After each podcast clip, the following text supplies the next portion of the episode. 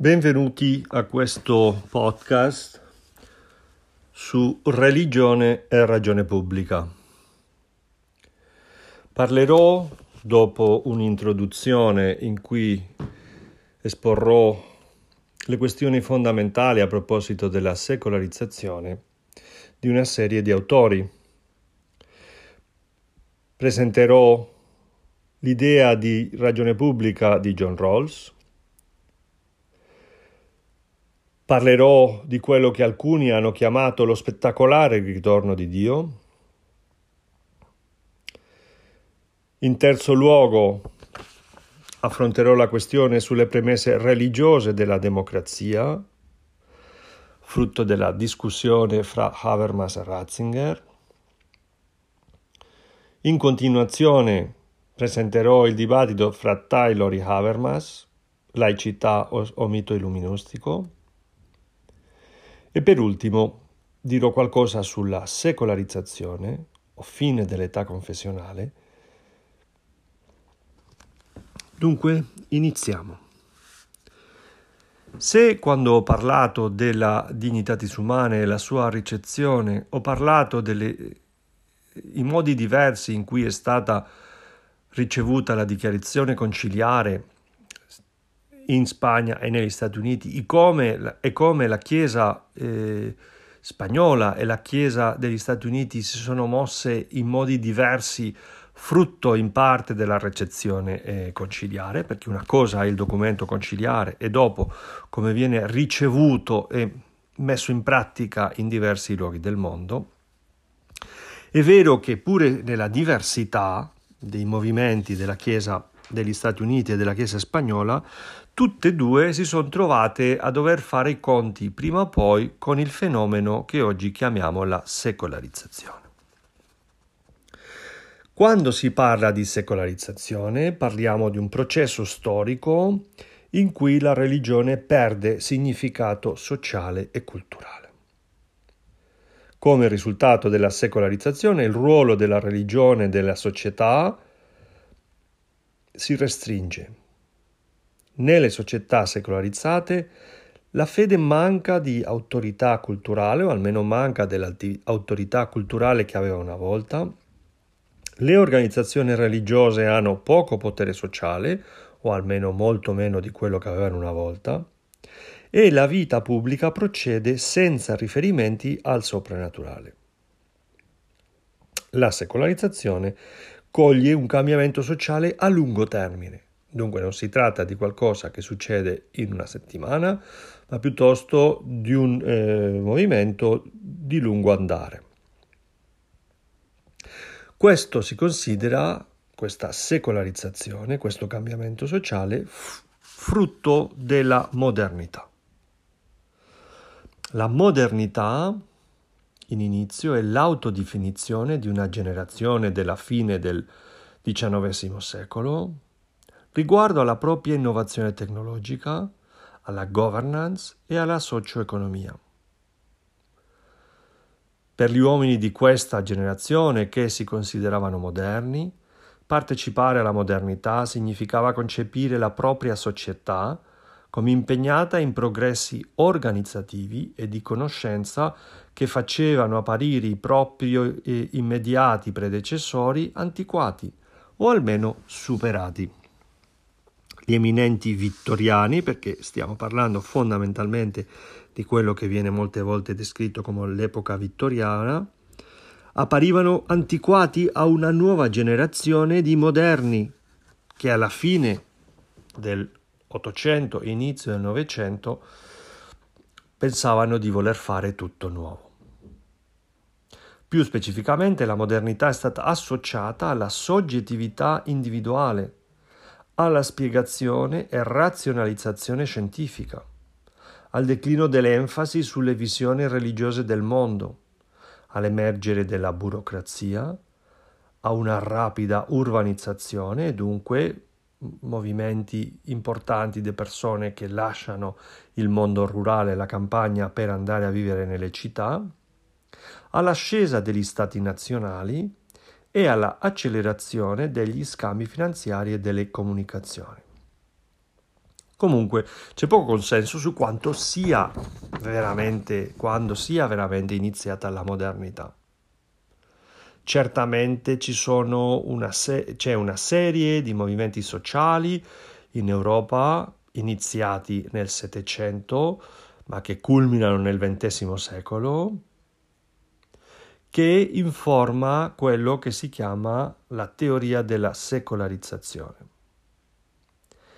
Ma la teoria della secolarizzazione che in inizio si presenta come una teoria descrittiva di questi cambi in Europa, questi cambi sociali in Europa, a un certo punto non è solo una teoria descrittiva, ma si presenta come una teoria a proposito della religione, una teoria critico-genealogica e anche come una teoria normativa teologi- teleologica, dunque sul fine, sullo sviluppo della religione all'interno della società, che si interpreta fondamentalmente come un declino.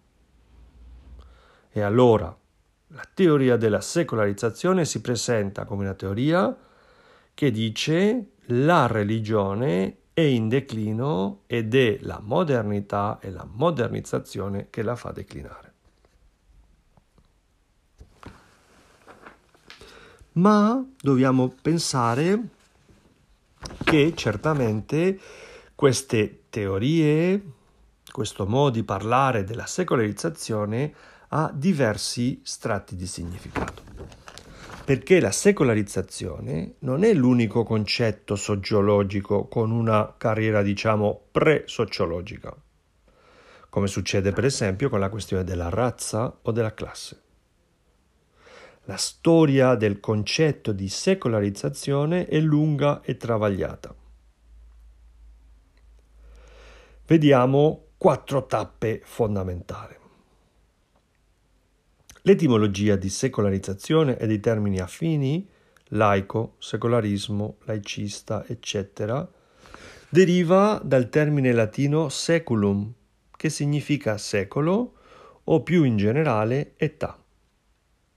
Già negli scritti teologici di Sant'Agostino e dei primi padri della Chiesa, questo modo di usare la parola seculum ha mantenuto questa connotazione temporale. In particolare si riferiva al mondo presente in contrapposizione al mondo futuro. E dunque, in questo primo strato di significato, l'opposto di seculum non è il regno religioso, ma l'escaton, la fine dei tempi, il momento in cui Cristo ritornerà. Dunque, primo strato di significato, seculum come opposto a escaton. Lo strato successivo di significato si è depositato durante il basso medioevo. Nel diritto canonico, la secularizzazione si riferiva alla rinuncia di un monaco alla regola del suo ordine, alla sua uscita dal monastero, al suo ritorno nel mondo e più in particolare al suo trasferimento nel clero mondano o secolare che si occupava dei laici. È importante notare che un sacerdote secolarizzato conservava le tracce del suo passato monastico. Era tenuto a indossare l'emblema del suo ordine. E dunque questo nuovo modo di parlare di secolarizzazione aggiunge una dimensione spaziale e individuale al concetto. Spaziale in quanto lo spazio sacro del monastero si oppone allo spazio profano del mondo e individuale in quanto la partenza del monaco impli- implica una perdita di cuore o di impegno se non la fede stessa. Anticipa dunque un'altra figura comune nella teoria della secolarizzazione. L'idea che i regni secolarizzati portino ancora tracce religiose, ovvero l'idea della secolarizzazione è essenzialmente toccata dall'idea del religioso, pure se può sembrare che se ne oppone. Il terzo livello di significato può essere datato alla Riforma, quando i governanti protestanti sequestrarono la proprietà, i fondi della Chiesa, sulla base dell'argomentazione, spesso solo pretestuosa, che i governanti mondani potevano usarle meglio o in modo più efficiente. In questo caso il concetto acquisisce due significati politici con valenze opposte. In negativo suggerisce un'espropriazione ingiusta e un'usurpazione illegittima. Un principe secolare ha secolarizzato la proprietà della Chiesa, dunque se ne è appropriato in un modo ingiusto. O in modo positivo suggerisce una maggiore razionalità ed efficienza.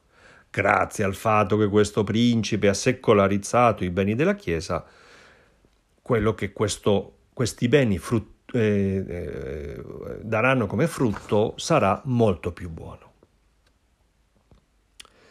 Il quarto strato di significato e per ora lo strato finale cristallizza alla fine del XIX secolo con la diffusione del libero pensiero e l'ascesa delle società laiche nell'Europa occidentale. L'obiettivo principale di queste società e dei loro alleati era la liberazione di varie istituzioni sociali, non necessariamente dalla religione tout court, ma certamente dall'influenza e dal controllo clericale ed ecclesiastico. La visione positiva dei secolaristi quindi era quella di consentire agli individui di forgiare la propria visione del mondo. E dunque il programma politico prevedeva la secolarizzazione delle istituzioni educative, della ricerca scientifica, delle professioni liberali, della produzione culturale in generale, alle volte anche di tutti gli ospedali che in molti casi erano in qualche, eh, in qualche modo controllati in un modo o in un altro dalla Chiesa. Con tutte le rivoluzioni, la rivoluzione secolare è stata interpretata in modo molto diverso da sostenitori e oppositori. È qualcosa che sempre succede con le rivoluzioni. Chi se ne oppone dà un'interpretazione molto negativa, chi è a favore dà una molto positiva. I sostenitori del secolarismo che comprendevano un buon numero di teologi e di persone laiche, ma anche religiose, persone di fede. Si vedevano come campioni della liberazione e della, reg- della ragione e vedevano, e sicuramente vedono tuttora, i loro avversari come reazionari e bifolchi. Gli oppositori alla rivoluzione secolare si consideravano difensori della tradizione sacra, del buonsenso e vedevano, e vedono tuttora, i loro avversari come malvagi e arroganti. Dobbiamo notare che la divisione tra i secolaristi e i loro oppositori non era e non è, secondo me, nemmeno oggi, perfettamente allin- allin- allineata a quella tra credenti ed atei. Certamente gli atei sono di solito secolaristi, ma in campo credente possiamo trovare persone che sono a favore della secolarizzazione come programma di liberazione della tutela ecclesiale di molte istituzioni ecclesiale e clericale di molte istituzioni sociali. Ci sono, ci, ci sono stati e ci sono ancora credenti che sposano il secolarismo in nome della tolleranza e della pace Tuttavia, le lotte tra la Chiesa e lo Stato del secolo scorso hanno conferito nuovi significati al concetto di secolarizzazione. Insieme a liberazione e tolleranza da un lato, è vero che, per causa della, della realtà storica di come si è portato avanti il secolarismo, certamente c'è anche la connotazione di ateismo e di libertinaggio dell'altro. Il confronto tra i significati storicamente acquisiti della secolarizzazione e quelli sociologicamente stipulati è rivelatore per diversi aspetti. Si è colpiti innanzitutto dalle somiglianze e dalle continuità tra le connotazioni sociologiche e pre-sociologiche del termine. In effetti, nelle definizioni attuali di cosa è la secolarizzazione, c'è poco che non sia stato anticipato in qualche misura nelle definizioni storiche dai, dagli strati che abbiamo appena parlato. Secolare come opposto all'escaton, secolare come opposto al territorio eh, sacro del monastero, secolare come espropriazione delle, del, di quello che è proprietà della Chiesa, secolare come liberazione della tutela eh, ecclesiale.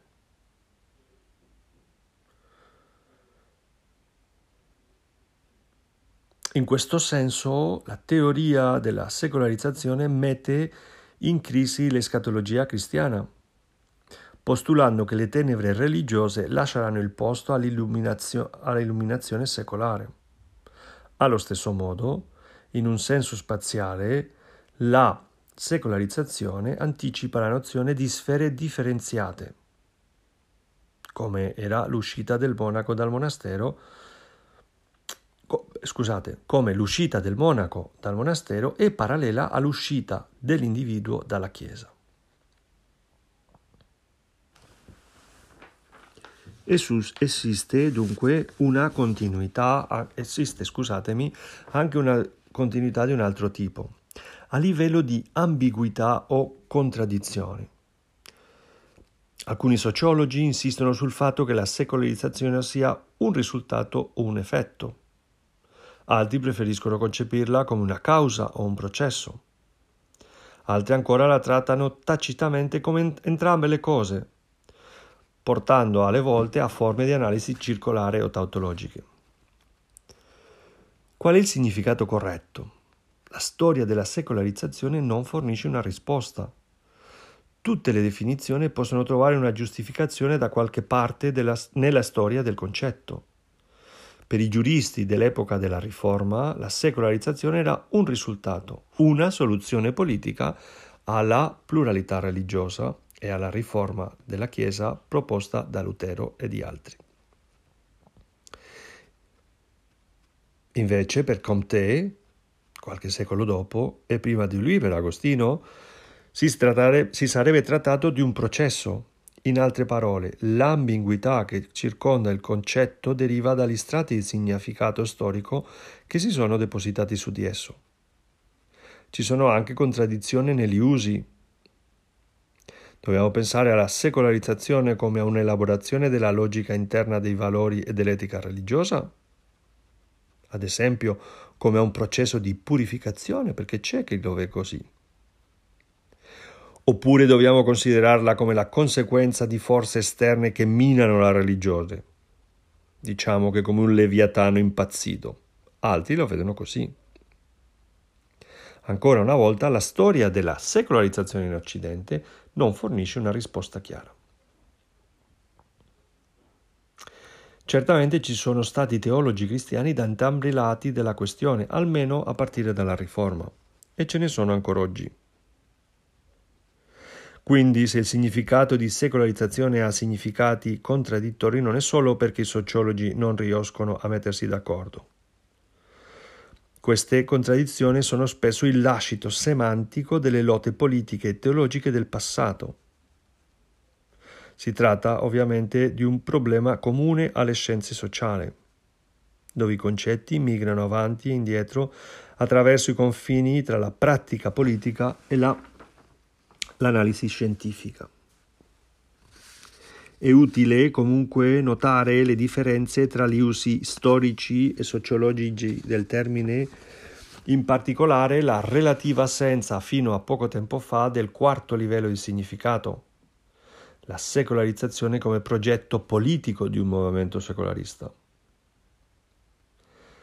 Perché questo strato di significato più recente è il più dimenticato?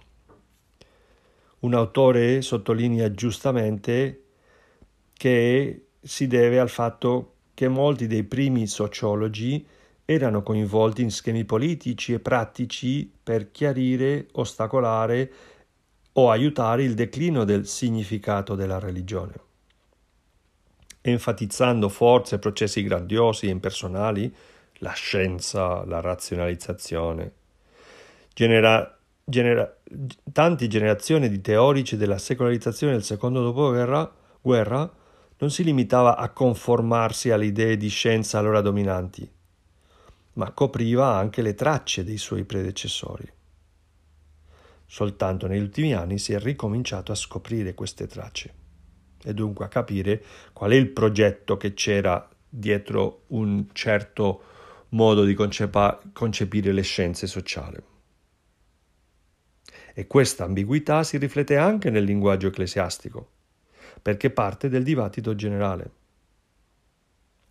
Per questo motivo vorrei presentare una serie di proposte e di dibattiti sapendo che non c'è una perfetta armonia e concordanza di concetti, ma quello che presento sono discussioni di alto livello sulla questione di religione e ragione pubblica.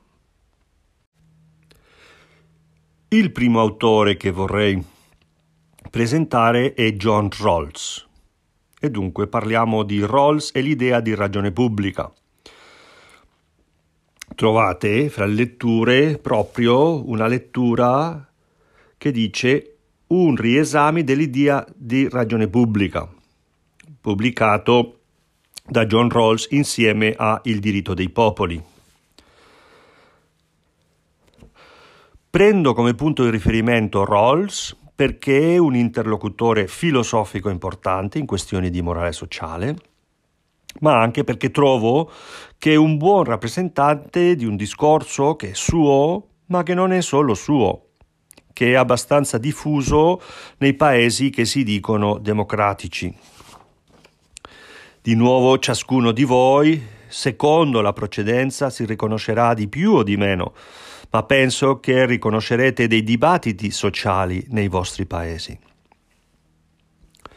Per Rawls il concetto di ragione pubblica non riguarda un oggetto definito, ma piuttosto i limiti del dibattito pubblico, allorché è coinvolta su temi fondamentali la nozione di cittadinanza in una società democratica, egualuta, egu, egualitaria e pluralistica.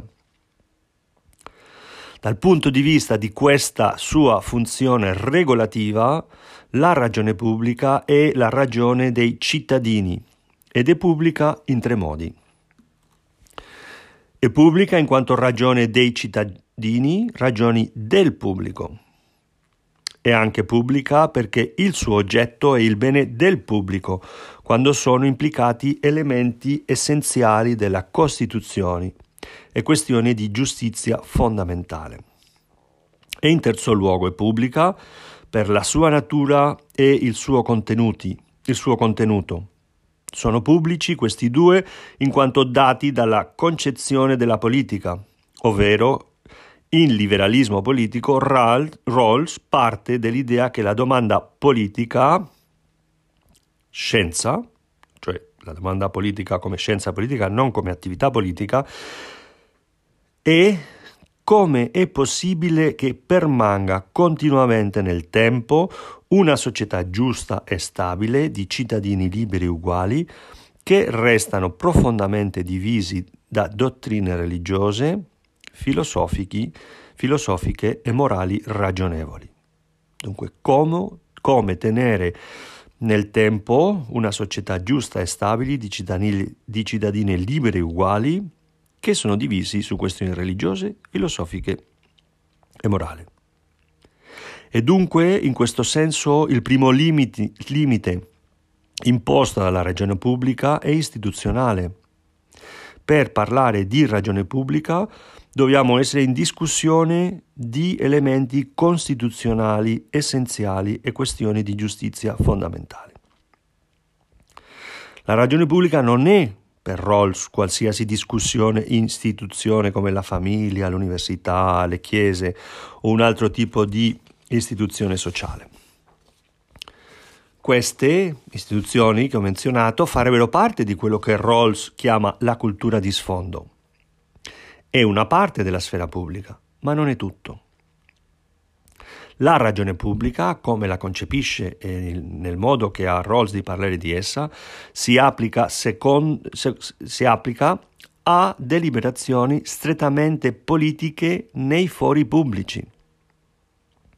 E in questo senso Rawls esige dalla ragione pubblica che non siano portate ade- a, a, alla discussione quello che lui chiama dottrine comprensive, ovvero veramente cosmovisioni. Per Rawls una dottrina comprensiva è una dottrina che non è soltanto su una dimensione della vita, sulla dimensione politica, ma che è una dottrina che è tutto un modo di vedere il mondo, una cosmovisione. Mm? Quello è la dottrina comprensiva. E in questo senso per Rawls il cittadino religioso ha l'obbligo di sforzarsi nel tradurre il suo credo in modo che sia compatibile o comunicabile con le esigenze etico-politiche degli altri cittadini. Di fatto, quando Rawls dice questo, sta pensando alle categorie fondamentali della sua filosofia politica, che sarebbero il velo dell'ignoranza e il consenso per inter- intersezione. Il velo dell'ignoranza, come forse qualcuno di voi sa, è un esperimento mentale nel quale dice per pensare come si deve regolare la società in cui viviamo, quelli che, dis- che discutono su come regolarla devono concepirsi come dietro un velo di ignoranza che non gli permette di eh, sapere che posto avrebbero so- nella società concreta in cui gli tocca vivere. E dunque, esperimento mentale in cui si discute senza sapere di, eh, qual è il luogo che di fatto ho nella società. E dunque, secondo Rawls, questo modo di pensare come deve essere una società ci porta a una serie di minimi perché tutti vorremmo, senza sapere qual è il mio posto nella società, un certo minimo il più buono possibile. Questo è il velo dell'ignoranza. Rawls sta pensando a questo quando parla di ragione pubblica. Ma anche l'altro concetto eh, fondamentale, categoria fondamentale della filosofia di Rawls, che è sotto la sua idea di ragione pubblica, è l'idea del consenso per intersezione. Anche quando tutti i cittadini sanno già eh, qual è il loro luogo e come sono e cosa fanno e in che cosa credono, si deve cercare il consenso per intersezione. Pure con diverse cosmovisioni o dottrine comprensive, come dice Rawls, i cittadini possono arrivare a un consenso quando si dà questa intersezione fra le diverse dottrine comprensive. E dunque su certe cose si sarà d'accordo pure se sulla giustificazione non si è d'accordo. Se vi rendete conto, fondamentalmente, soprattutto la questione del velo dell'ignoranza è la versione politica dell'imperativo categorico kantiano. Il problema, soprattutto nel velo dell'ignoranza, è che per fare questo esperimento mentale, questo modo di raggiungere un modo di ragione pubblica accettabile a tutti, si deve lasciare fuori molti elementi della religione. E allora, se leggete la proposta di Rawls, si vede come con un grande influsso dell'illuminismo Rawls accetta il potenziale etico della religione, ma lascia fuori dottrina e liturgia. In Rawls, come in una grande parte degli autori dell'illuminismo, la accettabilità della religione è soltanto per il suo potenziale etico. Certamente dottrina e liturgia non sono, eh, inter- non sono elementi interessanti, anzi sono, è meglio, l'avevamo visto con Locke, lasciarli fuori. Alla fin fine, certamente questo modo di pensare la religione nello spazio pubblico presenta una concezione molto protestante di quello che è la religione. Di fatto, se uno leggesse la lettera sulla tolleranza di Locke e l'idea di ragione pubblica di Rawls si vede che c'è una certa somiglianza perché c'è veramente un certo eh, spirito di famiglia, non è per puro caso. Questa è l'idea di ragione pubblica che Rawls presenta. Il problema che ha la proposta di Rawls da una parte interessante è che, come dico, è riduzionistica, si fonda in una concezione particolarmente protestante di quello che è la religione, ma anche è un modo di pensare la questione che accetta, pure senza dirlo, la teoria della secolarizzazione o le teorie della secolarizzazione, non soltanto nel senso descrittivo ma anche prescrittivo. La religione chiamata a decadere e avere sempre meno importanza sociale deve trovare in ogni caso il modo di esprimere il suo potenziale etico eh, con categorie che possano capire gli altri, fin là io sarei d'accordo, ma deve soprattutto lasciare fuori questioni come eh, di rito o di dottrina. Ci troviamo però questa, di, di fronte a questo modo di presentare l'idea di ragione pubblica e questo andiamo al punto successivo, uno spettacolare ritorno di Dio, sia a livello filosofico sia anche a livello sociale. Se da una parte la teoria della secolarizzazione diceva che la religione sarebbe stata sempre meno presente man mano che la modernità avanzava eh, nella società, di fatto a partire dagli anni Ottanta si è visto in filosofia, ma anche negli studi sociologici, eh, un, si è visto un spettacolare ritorno di Dio. Potremmo dire che da una parte questo si deve alla perennità dell'argomento stesso, alla, all'evoluzione intrinseca delle problematiche filosofiche. Ma anche la storia del mondo ha contribuito non poco a rifare di Dio un argomento frequentabile ciò che esso non era certamente all'inizio degli anni 70, dunque quando la teoria della secolarizzazione era più di moda, per così dire. Alcuni degli eventi che hanno contribuito a questo spettacolare ritorno di Dio ai dibattiti filosofici e sociologici. Ma certamente uno è stato l'11 settembre 2001 e l'ascesa potente dei fondamentalismi. Ma è vero che già si era visto con il trionfo della rivoluzione islamica in Iran e la sua chiamiamola esportazione, ad altri luoghi del mondo musulmano. Questo è andato di pari passo con un evento che non c'entra con diciamo, i fondamentalismi religiosi in generale o il fondamentalismo musulmano manifestatosi l'11 settembre, ma eh, c'è anche il crollo del comunismo, quando nel 1989 cade il Budo di Berlino, certamente la retorica comunista, comunista filosofica, ma anche comunista dei, dei paesi di quello che si chiamava il comunismo reale, questa retorica non è potuta andare avanti. L'utopia di Marx è stata riconosciuta come quello che era una utopia è una specie di alter ego della, di una credenza religiosa, con la differenza che certamente il comunismo non ha portato veramente a un avvenire radioso e certamente non è che ha entusiasmato molto a coloro a quali veniva proposto e imposto.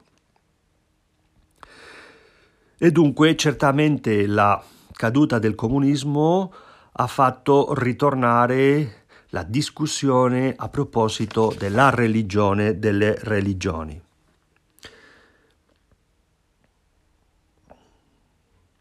E per ultimo un altro evento che certamente ha favorito eh, questo spettacolare ritorno di Dio nei dibattiti filosofici, sociologici e politici è la carenza di senso delle società occidentali. Le società eh, democratiche sono relativamente prospere e, e pacifiche e certamente fanno la loro parte per ridurre le disuguaglianze sociali, e questo è buono, ma non rispondono alla domanda sul senso dell'esistenza. Perché si vive? Certamente la questione di Dio e delle religioni vi rispondono spesso meglio, più effic- efficacemente, con un'autorità meno intaccata di quanto spesso non si creda. La credenza resta molto alta nelle società occidentali, pure nei paesi più laici. Certamente per, da un punto di vista di un'analisi marxista o freudiano si potrebbe dire che tale credenza può essere originata dalla debolezza umana, ma anche si può dire che è il cuore umano che cerca un trascendente e che certamente in filosofia eh, Dio non è morto, ma è molto vivo e certamente ovunque.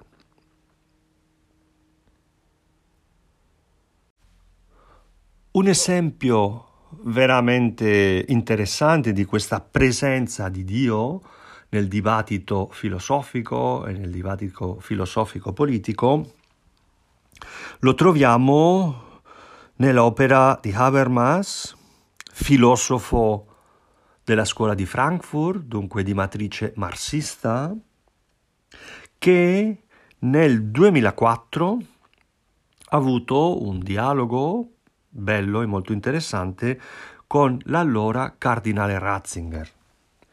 Trovate eh, gli interventi di eh, Ratzinger e di Habermas fra le letture del testo del, de, di questo capitolo. Ed è molto interessante se andate a leggere perché la posizione di Habermas è quella di dire che indubbiamente gli stati liberali e le, gli stati liberali che sono secolarizzati si nutrono di una serie di premesse normative che lo Stato liberale da solo non può garantire. E dunque in tutta la discussione, alla fine Habermas, quello che finisce per accettare o concedere non è se si può o non si può esprimere bene una serie di premesse e di eh, regole per il buon funzionamento dello Stato liberal democratico. Ma Habermas finisce eh, il testo accettando che le comunità religiose possono tante volte dare un fondamento e nutrire nella vita concreta delle persone alcune delle premesse fondamentali che ha lo Stato liberale moderno. E non soltanto che possono, ma che lo fanno di fatto me- eh, meglio che eh, lo Stato in sé. favorendo una solidarietà fra i cittadini che certamente lo Stato eh, liberale moderno alle volte non riesce a, a farlo. E dunque è molto interessante come dice e accetta che eh, nella compenetrazione del cristianesimo e la metafisica greca non soltanto ha dato luogo a una dogmatica teologica particolare, pensate all'articolazione del credo, ma anche ha dato luogo all'assorbimento attraverso della filosofia di contenuti prettamente cristiani. E dunque certi concetti normativi della filosofia oggi, almeno nel mondo occidentale, si può dire che sono fortemente connotate dalla rivelazione cristiana. Sicuramente l'esempio più chiaro che dà eh, Habermas dice che la traduzione dell'idea dell'uomo fatto a immagine e somiglianza di Dio nell'uguale valore e dignità di tutti è stato tradotto proprio come questa uguale valore e dignità di tutti, che affonda nel pensiero occidentale le sue radici nella rivelazione cristiana.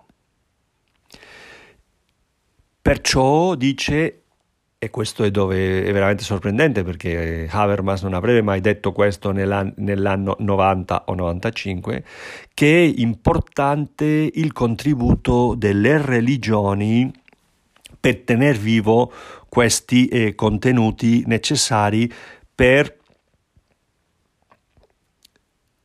questi contenuti necessari per tenere in piedi eh, lo Stato liberal democratico. Lo Stato liberal democratico ne, nella risposta che Ratzinger fa a, a, quello che dice Habermas, che come dico è sorprendente perché accettare diciamo, un certo valore filosofico-politico della religione sarebbe stato impensabile in un Habermas degli anni 80 e 90, Ratzinger, il cardinale Ratzinger, soprattutto sottolinea l'importanza del dialogo fede e ragione, e qua pensiamo che c'è un argomento molto caro molto caro a Joseph Ratzinger, il dialogo uh, fra fede e ragione, lo ha sempre sviluppato nei suoi scritti fino al punto, e questo è una pettegolezza um, vaticana, ma sicuramente vera, si dice che l'enciclica Fides et Ratio eh, è firmata da chi l'ha scritta mh, proprio nelle sigle FR, perché dicono che è stato Fisichella e Ratzinger. L'idea del dialogo fra la fede e la ragione che, nella, che nell'enciclica Fides e Ratio propone Giovanni Paolo II certamente trova il suo origine per quello che possiamo capire e sapere nel pensiero di Joseph Ratzinger che sempre ha detto che indubbiamente la fede deve essere purificata nel suo dialogo con la ragione, ma che anche la ragione trova purificazione nel suo dialogo con la fede. Se andiamo alla luce di questo a rileggere quello che dice Habermas, si direbbe che per il terreno filosofico-politico Habermas accetta in un certo qual senso la proposta ratzingeriana. E dunque nel dialogo pubblico sembrerebbe che, a differenza di quello che propone Rawls, di un dialogo prettamente filosofico, nel quale eh, il cittadino religioso deve per forza formulare i suoi argomenti in modo ehm, eh, che possa essere capito dagli altri. È vero che Rawls dice questo soltanto per la ragione pubblica, nella sua concezione molto limitata in ragione pubblica, in un ambito più ampio di dibattito pubblico e dunque di una ragione pubblica molto più allargata, non quella di Rawls, ma quello in cui potremmo dire che si muovono Habermas e Ratzinger, coincidono, pure nelle sue grandi differenze, nella bontà di un dialogo delle religioni con la filosofia pubblica politica. Come vediamo c'è un allontanamento sicuramente delle posizioni che potremmo chiamare più secolariste o più, laiciste che negano qualsiasi legittimità della religione nel dibattito pubblico e ci avviciniamo senza che ci siano esattamente regole sul come fare questo, al riconoscimento di come è buono e necessario certamente dal punto di vista di Joseph Ratzinger anche per la religione e dal punto di vista di Habermas per la società nel suo insieme, un dialogo fra la fede, le fedi e lo Stato e la ragione pubblica. Indubbiamente, e questo già non lo dicono né Ratzinger né Habermas, sono convinto che questo dibattito, questo dialogo deve, nel quale la fede purifica la ragione e la ragione purifica la fede, eh, deve essere adattato alle circostanze concrete di ogni società. Dunque si potrebbero dare qualche regole fondamentali o basilari su come fare questo dialogo, ma sono convinto questa è già la mia convinzione, non quello che dicono Habermas o, o Ratzinger, che in questo dibattito ogni società, secondo le sue tradizioni, e la sua storia e la filosofia o le filosofie politiche in cui si muovono, come espressa la Costituzione e tanti altri elementi, trovare, trovare queste vie di dialogo ma certamente un laicismo, diciamo, radicale jacobino in cui non c'è dialogo non è una ricetta eh, ben pensata per il mondo in cui viviamo. In continuità con il dibattito fra Ratzinger e Habermas a proposito delle premesse religiose della democrazia, vorrei presentare un altro dibattito fra Habermas e Taylor, che intitolerei Laicità o mito illuministico. Sicuramente uno dei dibattiti sulla questione che ci occupa, che riassume meglio la questione, perché è stato portato avanti da due dei più importanti filosofi del nostro tempo, Jürgen Habermas e Charles Taylor.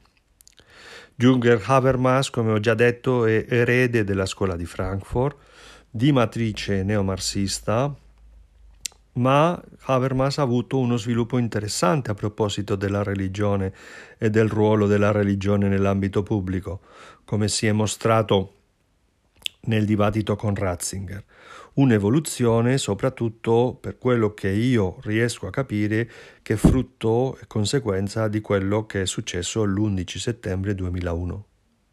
Certamente Habermas, pure si di matrice filosofica neomarxista, non pensa che la religione sia eh, l'oppio del popolo, secondo, una, secondo la più celebre frase di Marx a proposito della religione.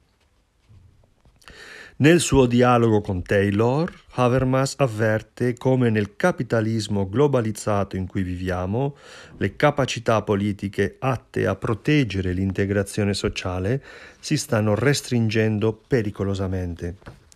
Ed esiste il rischio che la democrazia diventi una nuova facciata che le agenzie amministrative rivolgono verso i loro clienti indifesi, perché l'integrazione sistemica risponde a imperativi funzionali e si lascia alle spalle l'integrazione sociale come un meccanismo troppo ingombrante e difficile. Nel mondo postmoderno, secondo Habermas, la disponibilità a impegnarsi nell'azione collettiva, l'esercizio collettivo della responsabilità cittadina per poter dare forma alle condizioni sociali della loro esistenza attraverso un'azione solidaristica sta sbadiendo sotto la pressione degli imperativi sistemici. Viviamo tempi in cui è in atto una forte erosione della fiducia nei poteri pubblici e una crescente atrofia della sensibilità normativa. Nella politica europea contemporanea abbiamo numerosi esempi. In Italia sarebbe il Movimento 5 Stelle, in Spagna Podemos, in Francia il Fronte Nazionale, in Inghilterra l'UKIP, l'UKIP e negli Stati Uniti personaggi come Donald Trump o Bernie Sanders. Tutti hanno in comune una presa di distanza e una denuncia di quello che chiamano la politica classica, la vecchia politica. Sicuramente in altri luoghi del mondo si possono trovare eh, esempi simili. In questo senso Habermas imposta il suo discorso sul linguaggio religioso e, l'uso pubblico della ragione mettendo in dubbio che la tradizione dell'illuminismo, in forza delle sue stesse risorse, possa ancora generare motivazioni sufficienti e movimenti sociali per preservare i contenuti normativi della modernità. Habermas trova il problema della rimozione della religione e del politico operata da tanti teorici del contratto sociale.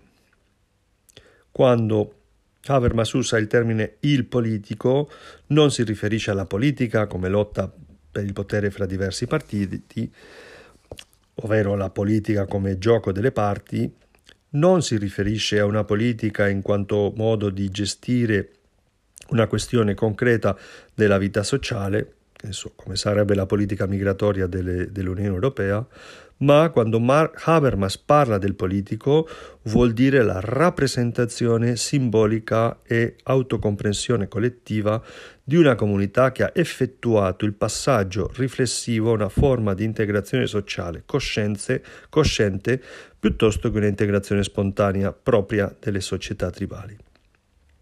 Il politico per Habermas così concepito legittima che un gruppo di persone possa prendere decisioni vincolanti per tutti. Come vedete si tratta di qualcosa di importantissimo, perché è quello che sostiene la politica e le politiche. Sostiene la convivenza sociale e la possibilità di vivere secondo un insieme di norme comuni. Habermas difende che nel mondo postmoderno lo Stato liberale deve continuare ad essere secolare, ovvero non può avere una legittimità religiosa. Ma in un giro curioso Habermas si rivolge all'ultimo Rawls, a quello di un'idea di ragione pubblica di cui ho parlato, e afferma che uno Stato liberale non deve ignorare i contributi che i gruppi religiosi possono apportare al processo democratico all'interno della società civile. Facendo così, Habermas trasferisce il politico dallo Stato alla società civile, nella quale sarebbe legittimo il riferimento alla religione, che non lo è nello Stato. La religione può esprimersi nella vita della società civile creando una marea di flussi informativi della società civile che provengono dal basso. Queste espressioni pubbliche della religione nella società civile hanno come condizione che possano esprimere ragioni politiche adeguate, sufficienti a sostenere qualunque cosa esse abbiano detto di sostenere. Ovvero, qualsiasi cittadino può usare un linguaggio religioso nella vita pubblica, cosa che certamente per Rawls sarebbe impensabile.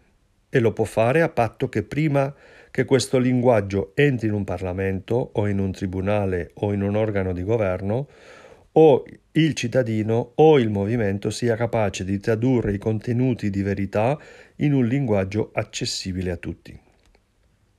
Dunque, mentre nelle arene pubbliche non ci sono filtri per il linguaggio religioso, secondo Habermas ce n'è un filtro per la sua entrata nelle deliberazioni dei corpi politici.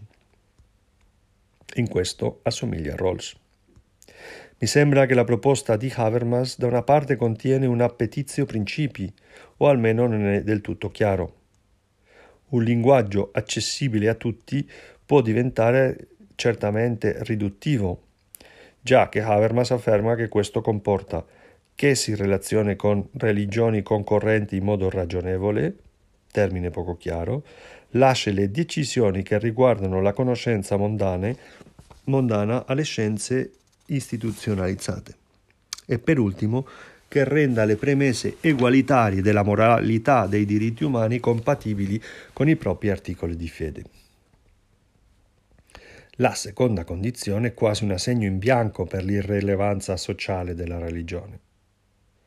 Direi che la proposta di Habermas parte dalla consapevolezza, almeno per osservazione, della capacità della religione di fondare e motivare una normatività e, e una convivenza di quello che lui chiama i potenziali semantici depositati nelle tradizioni religiose. Habermas si rende conto che questa potenzialità di fondamento e motivazione è grande e che il pensiero più laicista non riesce ad averlo, e dunque gentilmente chiede alla religione di riempire quella mancanza. Non saprei dire se questa petizione di Habermas è consapevole ma mi sembra che esiste nella sua proposta una certa strumentalizzazione della religione, che verrebbe a fare un certo lavoro sporco che il pensiero illuministico non riesce a fare. Mi sembra che proprio in nome della libertà religiosa dovremmo essere sempre attenti a, pro- a proposte di questo tipo, per causa di questa ist- istrumentalizzazione possibile. Sicuramente non è l'intenzione di Habermas e non dovremmo presupporre un'intenzione cattiva, ma il rischio è grande. In questo dibattito Charles Taylor rappresenta una proposta molto diversa. Taylor è filosofo ma è cattolico confesso significativamente le due opere di Taylor più conosciute sintonizzano con quello che discutiamo, le fonti dell'io e l'età secolare. Taylor mette in risalto a proposito della secolarità dello Stato democratico moderno, prima di tutto che sicuramente implica una certa etnocentricità, ma soprattutto che il termine non è limpido. Lo Stato non può essere collegato a una confessione religiosa particolare se non in un senso residuale, come succede in Inghilterra o in certi paesi scandinavi. Ma oltre a questo lo Stato deve avere una certa neutralità o distanza di principio rispetto a ogni confessione. Taylor mette in risalto come la laicità dello Stato cerchi più di un bene solo, si afferma almeno che nessuno deve essere obbligato a professare una religione o un credo di base, che ci deve essere uguaglianza tra persone di diverse fedi e credi fondament- fondamentali, che ogni comunità spirituale deve essere ascoltata e inclusa nel continuo processo in cui viene a determinarsi la natura di una società. Quello che Taylor segnala è che questi scopi possono confliggere e a volte è necessario trovare un equilibrio tra i beni in questione, in modo tale di cercare di mantenere il più possibile relazione di armonia e rispetto reciproco tra i sostenitori di diverse religioni e visioni del mondo. Taylor mette a fuoco diversi problemi. Il primo problema è che non esiste un set di principi eterni che possano essere determinati dalla pura ragione, almeno al livello di precisione richiesto a un sistema politico dato. Il secondo punto problematico è che ogni situazione è veramente diversa dall'altra e dunque richiede, pure usando gli stessi principi, una messa a punto particolare. Una terza questione è che dettare i principi a partire di un'autorità presumibilmente più elevata al di sopra della mischia viola il principio 3 che diceva che ogni comunità deve essere ascoltata e inclusa nel continuo processo in cui viene a determinarsi la natura della società. E per ultimo, quarto problema, molte volte ci sono degli spinosi problemi non risolti. E lui segnala come nel mondo occidentale si manda un messaggio ambiguo alle comunità musulmane. Prende questo come esempio. Da una parte c'è il ti invitiamo a fare parte del consenso ma d'altra ci sono molti casi in cui si dice ma questo non lo puoi fare. In casi come non si può uccidere una persona perché ha commesso un atto blasfemo o non si tollera la mutilazione femminile, la questione sembra chiara perché non è permesso. Ma quale male reca chi porta un hijab nella scuola o chi una kippah o chi una croce è più difficile da chiarire. Per questo Taylor avverte contro un'applicazione uni- unilaterale di dire questo qua non si fa. E i gruppi religiosi devono essere visti il più possibile come interlocutori e come comunità. A mio avviso, quanto più sul serio si prenda il carattere di comunità e di interlocutori dei gruppi religiosi, più si riuscirà a fare della religione seme di pace e non di violenza ma questo è un mio commento e apprezzamento, non è Taylor. Taylor di fatto avverte che il problema di fondo non è quello della relazione Stato-religione, ma è il problema di Stato democratico e diversità sociale. La questione non è la neutralità dello Stato di fronte alla religione in generale, ma il fatto che lo Stato deve evitare di favorire o sfavorire ogni posizione fondamentale, sia religiosa o non religiosa. Taylor, in questo senso, ammette il valore della formulazione dell'ultimo Rawls a proposito dello Stato secolare, ovvero un insieme di principi politici, diritti umani, uguaglianza, rule of law, impero della legge e democrazia. Questi sono la base dello Stato, ma la fondamentazione che si dà a questi principi di etica politica può avere diverse giustificazioni. Può avere una giustificazione kantiana, una utilitarista, una cristiana. E non so se veramente esista una giustificazione eh, musulmana, ma certamente gli ebrei sono capaci di aderire ad essa dunque almeno non è qualcosa esclusiva dei cristiani. Sicuramente anche gli atei possono ben aderire. E in questo senso la laicità radicale non è se non una fissazione compl- complessa. Certamente, dice Taylor, si dà una feticita- feticizzazione, ovvero diventa un feticcio, certe disposizioni istituzionali predilette, Taylor avverte che si dovrebbe piuttosto partire dagli scopi che si vogliono raggiungere e derivare da questi delle posizioni concrete. Taylor afferma che la feticizzazione proviene dal fatto che lo Stato moderno richiede una forte identità collettiva, molto maggiore che quella di forme politiche anteriori. Pensate per esempio all'impero austro-ungarico. In questa formazione politica Bastava la fedeltà all'imperatore, fosse, fosse uno un Alcide de Gasperi che un contadino della Galizia. Il problema è che nei moderni stati questo diventa insostenibile. Lo Stato democratico moderno sembra richiedere un popolo con una forte identità collettiva. La democrazia in certo senso ci obbliga ad avere una società, una, scusate, una solidarietà collettiva molto maggiore, un impegno verso l'altro molto più grande di quello richiesto in altre forme del politico. L'impegno reciproco ha bisogno di essere continuamente e costantemente rinnovato ed è necessario prendere le misure per rinnovare questa fiducia. Oggi però le moderne democrazie si stanno progressivamente diversificando, il che comporta una ridefinizione delle loro identità storiche, ma anche una demiti- demitizzazione dei miti creati soprattutto dopo la Rivoluzione francese, certamente in tutta l'Europa a proposito di cosa è essere britannico o francese o tedesco. A questo punto proposito potete vedere nella presentazione eh, il piccolo video che è l'inizio del film Joyeux Noël che parla sulla prima guerra mondiale. A proposito di questa identità nazionale, per poter rinnovare la fiducia in un ordine moderno si deve includere i diritti e le libertà dei membri, l'uguaglianza fra di essi, il principio del governo basato eh, sul consenso e per questo certamente per avere la fiducia in questo ordine morale moderno le comunità religiose possono aiutare.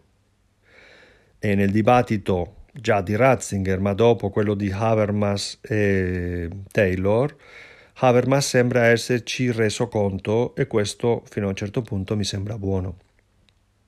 C'è però anche il rischio di una utilizzazione della religione che dovremo evitare. Quello che mi sembra evidente è che il discorso sulla libertà religiosa è un discorso aperto non soltanto nei luoghi dove chiaramente c'è una violazione del diritto umano alla libertà religiosa, ma anche nei luoghi che senza dubbio affermano che esiste un diritto alla libertà religiosa. E questo si manifesta nelle nuove frontiere del discorso.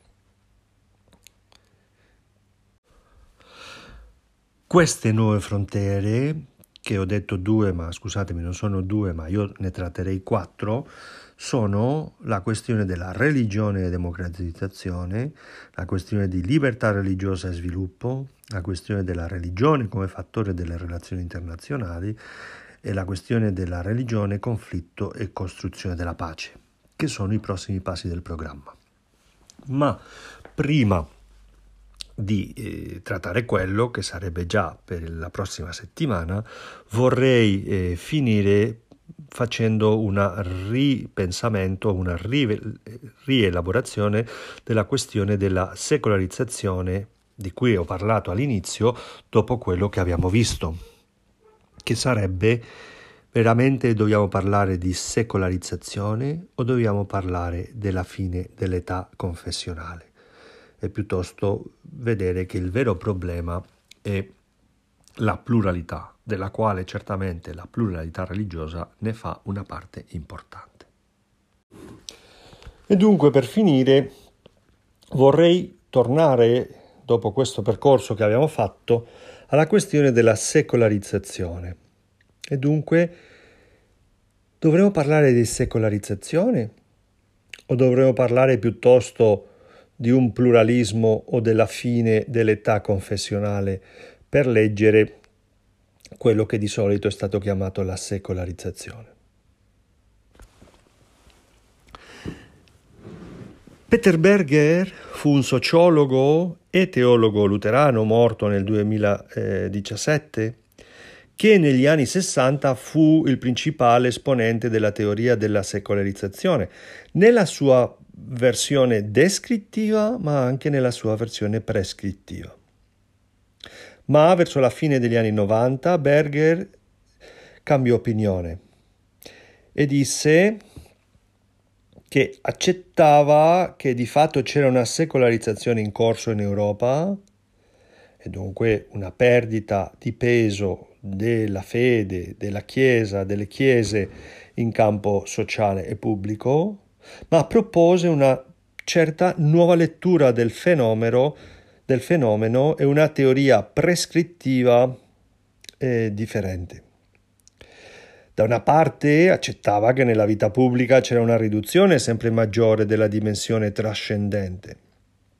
In questo senso un medico, un architetto, un avvocato, pure se molto devoti, dal punto di vista della razionalità e della prassi professionale, si comportavano secolarmente, et si Deus non darettur, come se non ci fosse Dio. Dunque, in un, come se, cioè, in un modo secolarizzato, secolarizzante. Ma lui disse dopo, questo non voleva dire che la religione spariva della società, ma piuttosto che quello che c'era era una pluralità religiosa, sociale, che prima quello che si chiama l'età confessionale non esisteva. Perché nell'età confessionale, e pensate a quello che abbiamo visto quando abbiamo visto rivolu- eh, la riforma eh, nella Chiesa e la violenza e, le, e come si sono trovati modi di tolleranza, nell'età confessionale quello che esiste è una, un monopolio religioso in campo pubblico.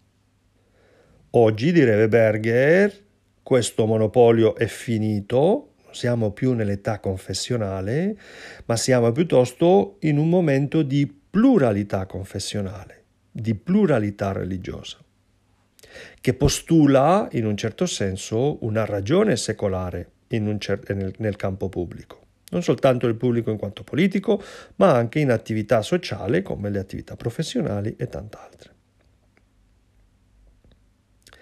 D'altra parte, Berger rileggeva la relazione modernità-secolarizzazione e per fare questo mutuava il concetto coniato da Samuel Eisenstadt, un professore israeliano nato nel 1923 e morto nel 2010, sociologo della Hebrew University, che parlò di modernità multipli. multipli multiple, ovvero Eisenstadt affermava che i tratti fondamentali della modernità, dunque burocratizzazione, razionalizzazione, eh, uso della scienza per determinare quasi tutto, eh, maggior velocità delle, dei contatti e delle comunicazioni, questi tratti fondamentali della modernità si inserivano in diverse culture in modo diverso, in modo tale che più che di un solo tipo di modernità si doveva parlare di modernità multipli. Per lui l'archetipo di questo che diceva era il Giappone, un paese che da una parte è estremamente moderno, ma che nello stesso tempo è riuscito a mantenere e a integrare nella sua modernità molte delle sue tradizioni, alcune delle quali chiaramente religiose. E dunque per Berger non si deve pensare che quello che è successo in Europa e che chiamiamo secolarizzazione deve per forza succedere in altri luoghi del mondo man mano che questi diventano società più moderne, ma piuttosto dovremmo pensare che certi tratti della modernità in ogni luogo del mondo, diversi paesi o ambiti culturali, si, si inseriscono e adottano una forma storica concreta che possono essere diversi fra di loro. E dunque Berger disse che più che di un'età secolare, come dice Taylor, era più corretto parlare della nostra epoca come di una epoca pluralista, e pluralista anche in termini religiosi. Se leggete eh, i due capitoli eh, del libro di Berger, che chiama molto significativamente i molti altari della modernità, ovvero non è che la modernità sia sparito Dio, ma che piuttosto, come lui dice, ci troviamo davanti a una situazione che eh, sarebbe eh, simile a quella che trova eh, San Paolo nell'Europago ad Atene. Dunque, non è che Dio sia sparito, ma piuttosto che ci sono moltiplici dei, moltipli altari. E in questo libro, alla fine del primo capitolo che vi propongo per la lettura, dice in conclusione vorrei ribadire i punti principali degli ultimi due capitoli. Vi è un pluralismo di discorsi religiosi nelle menti degli individui e nella società. Vi è anche un pluralismo importantissimo di discorsi secolari e religiosi. Inoltre vi è un pluralismo di diverse versioni della modernità, con diverse configurazioni della coesistenza di religione e secolarità. Il pluralismo deve essere governato politicamente. E nel capitolo successivo, che anche è, è nelle fotocopie PDF che, che vi propongo, è quello che affronta. In continuità con la riflessione di Berger si pone la riflessione di José Casanova. Vi ho offerto un articolo pubblicato sul Regno ma Casanova certamente è una questione che ha trattato molto. E quello che lui viene a dire è che certamente la categoria di fondamentalismo religioso per trattare eh, coloro che sembrano non adattarsi al cosmopolitanismo, cosmopolitanismo secolare moderno è una categoria sbagliata lui afferma che l'analisi odierna quando parla di fondamentalismo dimentica che la globalizzazione non è soltanto, non è soltanto una grande opportunità per le grandi civilizzazioni, le grandi religioni del mondo eh, per liberarsi dal controllo dello Stato ma è anche un'opportunità per esercitare la sua dimensione transnazionale e poter presentare nello scenario mondiale, nel palcoscenico mondiale, eh, come attori importanti, cosa che la confessionalizzazione e il mondo post-Westfalia le aveva tolto, perché certamente in Europa con l'ascesa dello Stato-nazione c'è un controllo della Chiesa, sia nei paesi protestanti ma anche nei paesi cattolici, sebbene nei paesi cattolici c'è sempre la presenza della Santa Sede che limita un po' questo controllo da parte dei poteri cattolici. E dunque Casanova a questo proposito dice che la condizione globale è quello che permette alle, soprattutto alle grandi religioni di recuperare eh, attraverso questa deter, detero, scusatemi, a proposito di non essere legati più al territorio, di recuperare il suo essere grande comunità che trascendono il territorio di uno Stato concreto. Non soltanto quello, vanno al di là di un ambito eh, di civiltà concreto. L'Islam oggi non succede soltanto nel eh, Nord Africa, eh, Medio Oriente e una parte dell'Asia meridionale e dell'Asia centrale. L'Islam oggi, o almeno una parte dell'Islam, si trova globalizzato. Ma anche questo succede con il cristianesimo o con il buddismo. Pensate per esempio nel caso del buddismo all'eco che oggi ha la figura del Dalai Lama al di là del Tibet. Certamente 200 anni fa il Dalai Lama mm, non aveva un eco al di là del Tibet e regioni circostanti, mentre che oggi eh, le religioni moderne nel campo globale hanno trovato un modo di presentarsi certamente diverso. E per causa dei fenomeni di migrazioni, le diaspore delle diverse culture e religioni aggiungono pluralità religiosa alla pluralità che è già tipica del mondo moderno e che hanno segnalato nei discorsi che ho riportato sia Taylor che Berger. E dunque le religioni hanno acquisito un ruolo internazionale del quale ci occuperemo più avanti. Detto questo come conclusione, la mia domanda è Veramente possiamo parlare di secolarizzazione nel modo classico? O dovremo accettare che certamente alcuni dei fenomeni che danno luogo alla teoria della secolarizzazione si sono dati e continuano a darsi, ma che più che di una pura perdita di importanza della religione, dovremo concepire che siamo in un momento eh, che è la fine dell'età confessionale. E c'è una radicale deconfessionalizzazione che le chiese devono capire, le chiese o altre organizzazioni religiose, per non cadere soltanto in un discorso che l'unica cosa che, si, che fa è lamentarsi di come il mondo eh, non c'è più religione come non c'è più religione nel mondo, ma piuttosto dovremmo dire la religione, la religiosità, il trascendente, la sete di Dio. Oggi certamente si dà, come dice una autrice britannica, senza appartenenza.